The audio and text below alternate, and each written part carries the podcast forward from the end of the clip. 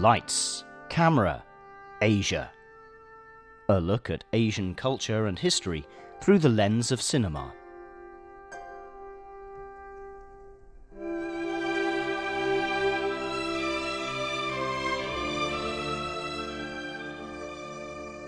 Hello and welcome to Lights Camera Asia.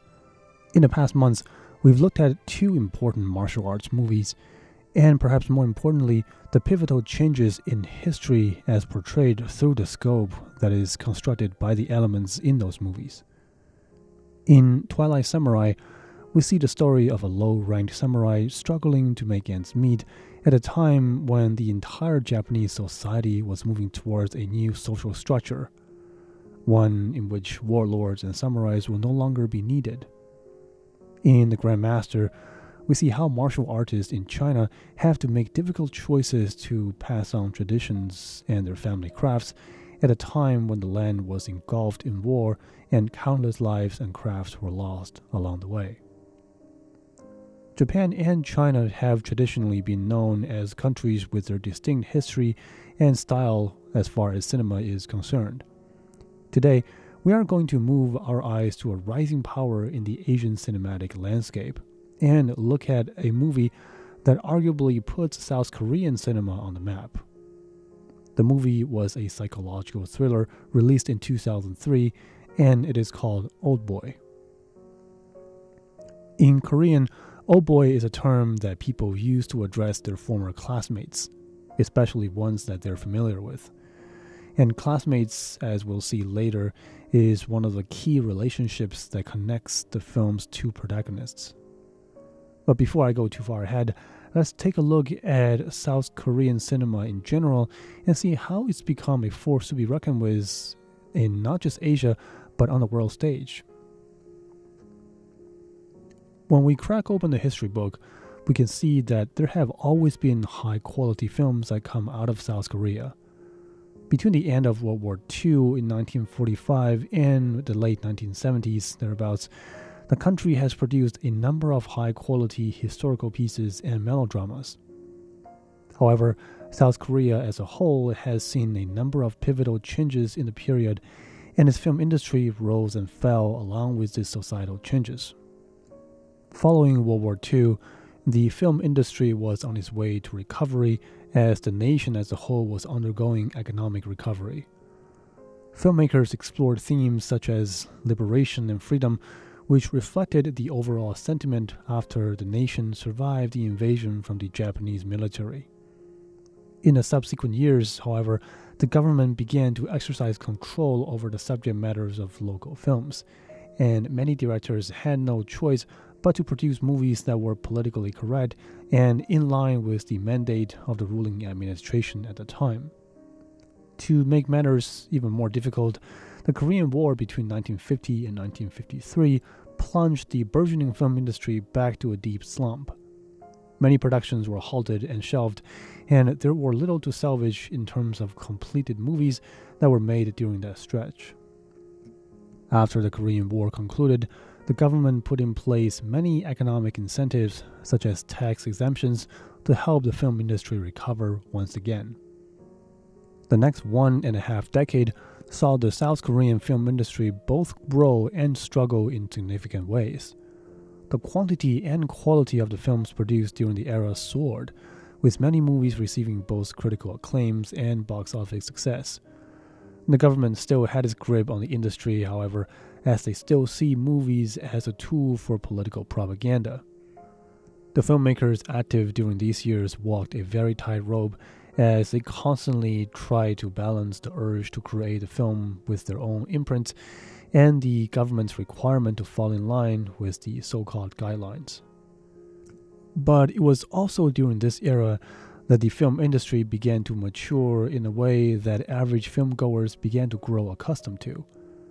A key concept in film is the notion of genre, and a key measure of a film industry's level of maturity is whether the industry has a range of established genres to offer to its audience.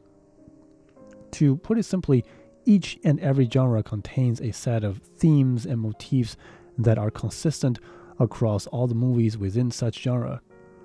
In horror movies, for example, there are elements of fear made possible by a large variety of horror tropes ranging from jump scares to slow, eerie atmospheres. When we talk about action movies, there are often scenes that involve chases, explosions, and physical confrontations. The idea of genre is hugely important as it allows the audience to know what to expect prior to seeing each movie, and therefore making the process of selection and advertising much, much easier. Though the South Korean cinema during this time dealt very little with political criticism, its many genres were shaping up quite nicely. Melodramas, comedies, action movies, horror films, etc., were all gaining popularity among its respective fans, and the era, despite its limitations, were later on considered the golden era of early South Korean cinema by historians.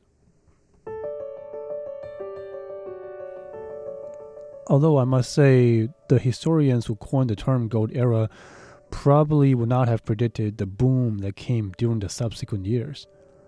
Starting in the early 1980s, the South Korean government drastically dialed back their censorship control over the cinema, allowing filmmakers to tackle more radical subject matters. And around the same time, South Korean business conglomerates such as Samsung began to integrate all the elements in a movie's production process. This means that companies with sufficient means brought the production, marketing, and distribution of their movies all under their own roof. The result is an increasingly streamlined and efficient production model that greatly facilitates and speed up the process of making and delivering films to the audience. At the same time, domestic Korean filmmakers had to hurry up and up their game since another shift was looming. South Korea had a screen quota law that restricts the number of days that foreign films can be publicly screened. The law was put in place since the late 1960s in an effort to protect the local film industry from the onslaught of Hollywood movies. However, as US and South Korea engaged in a number of economic dialogues over the years, the Korean government has had to dial back the restrictions due to pressure from the United States. Despite protests and large-scale rallies from workers of local film industry, it simply had to be done. According to a local study published in 2006, the South Korean movie industry was grossly overpowered by Hollywood as the country imported close to 36 million worth of American movies while exporting only 2 million worth of its own movies to the United States. It goes without saying that this is seen as pressure and motivation for South Korean filmmakers to produce high quality films since it is their own culture and market and economy that is at stake. Beginning in the late 1990s, the South Korean film industry saw another surge in the quality and perhaps more importantly, the international recognition of their films. More and more directors and their works began to win awards at film festivals, and South Korean cinema as a whole was earning global popularity. And this brings us back to Old Boy. Because when we talked about award winning movies from Korea, there is arguably no bigger name than this one. Released in 2003, Old Boys was one of a trio of movies called the Revenge Trilogy, all directed by Park Chan Wook. The three films explored the various themes involved in the act of revenge, and Old Boy was particularly well regarded as it presents a plot that is as tightly woven as it is filled with surprises and emotional impact. It also explores some of the darkest and ugliest urges of human beings when pushed to the limit, and it presents these urges as well as the ensuing actions and consequences on screen in a manner that is upfront, brutal, and downright confrontational. Just how good and how popular is Old Boy still to this day? It was nominated for Best Director and Best Picture at almost all the movie festivals that it took part, and it won in many of those categories. These include the Asia Pacific Film Festival, the British Independent Film Awards, the Chicago Film Critics Award, the European Film Award, and arguably the most highly regarded film award of them all, the Grand Prix at the Cannes Film Festival in France. Which is regarded by many as the most important film festival for artistic and independent movies. And it's not just the critics who love Oldboy. The film has garnered a cult following among Western audience in the years following its release. Now, this is a no small feat considering the fact that foreign movies with subtitles are often screened in limited release in the US. This means that only few cinemas in the country show the film, and in short stretches, instead of the nationwide releases that Western local movies tend to enjoy. But despite this quite severe handicap, Old Boy quickly got popular among die-hard moviegoers, and through the word of mouth, it reached a much wider audience than it was initially intended for. I myself majored in film studies back in university, and I vividly remember the first time that our professor screened a portion of Oldboy in class. Suffice to say, it made for a very spirited discussion session afterwards.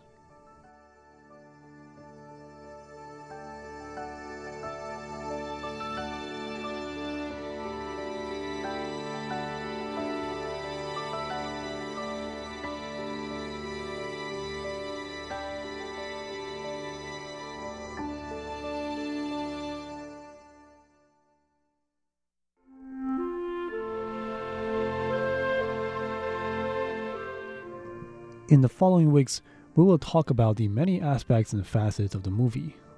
We'll, of course, talk about its story, but more importantly, we'll talk about the many techniques that director Chan Wook Park employed to deliver the story and its emotions in such a gutsy and visceral manner, in a manner that very few directors could. So please make sure to tune in to the next episode for an exhilarating view on the story of oh Oldboy. Thank you very much for listening. For Lights, Camera Asia, I'm Jake Chen, and I'll talk to you next week.